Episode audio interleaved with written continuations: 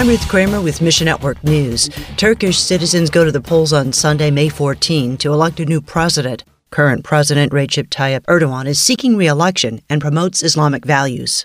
His main challenger, Kemal Kılıçdaroğlu, is calling for more freedom and Western ties. It's a stark contrast, and Joe Willie with Sat7 says this election will have significant ripple effects. Pray for Turks to embrace gospel hope no matter who's president. And the big headline today in Pakistan is Imran Khan's release after days of his supporters clashing with the military. That's why other stories like this one about a missionary get buried, but it's important. A Mission Cry partner was attacked after sharing the gospel with his motorcycle cab driver. Mission Cry's Jason Wolford says the driver broke their partner's arms and told him he'd never distribute Bibles again. The missionary is getting medical care, and praise God, he's determined to keep distributing Bibles. Pray for spiritual encouragement. Mission Network News is service of One Way Ministries. I'm Ruth Kramer.